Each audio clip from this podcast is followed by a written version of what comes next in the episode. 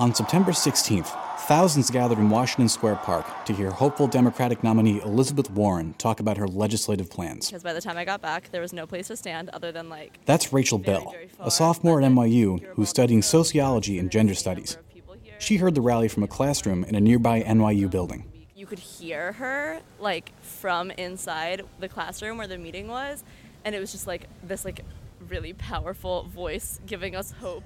I'm going to make a promise. Rachel joined a line that zigzagged through Washington Square Park for hours to get a selfie with Warren. And my friends like they had already been waiting for like over an hour. But when I met them, like we still then waited for like almost two more hours Um, because you were like pretty close to the end of the line. Alex also happened to stumble upon the rally by chance. Well, I mean, I saw the rally going on, and I took my camera to get this, some good shots, I guess. And even though he only caught the end, Alex liked what he heard.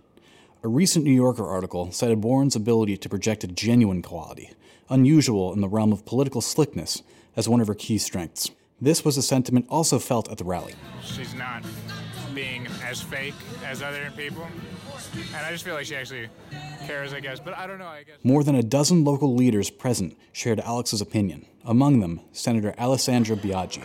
My name is Alessandra Biaggi, and, And I'm Assemblywoman Senator Yuh-Line Niou. Warren's speech echoed opposite an iconic symbol of industrial exploitation in this country the Triangle Shirtwaist Factory. in a brown 10 story building just a block that way. 146 women burned to death in 1911 at the factory, a tragedy largely attributed to their poor working conditions. That event inspired political action for workers' reform.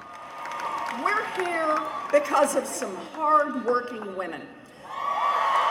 Warren's speech, addressing workers' reform, rallied a crowd of 20,000 people, an estimate from the Warren campaign. We win when we meet the moment.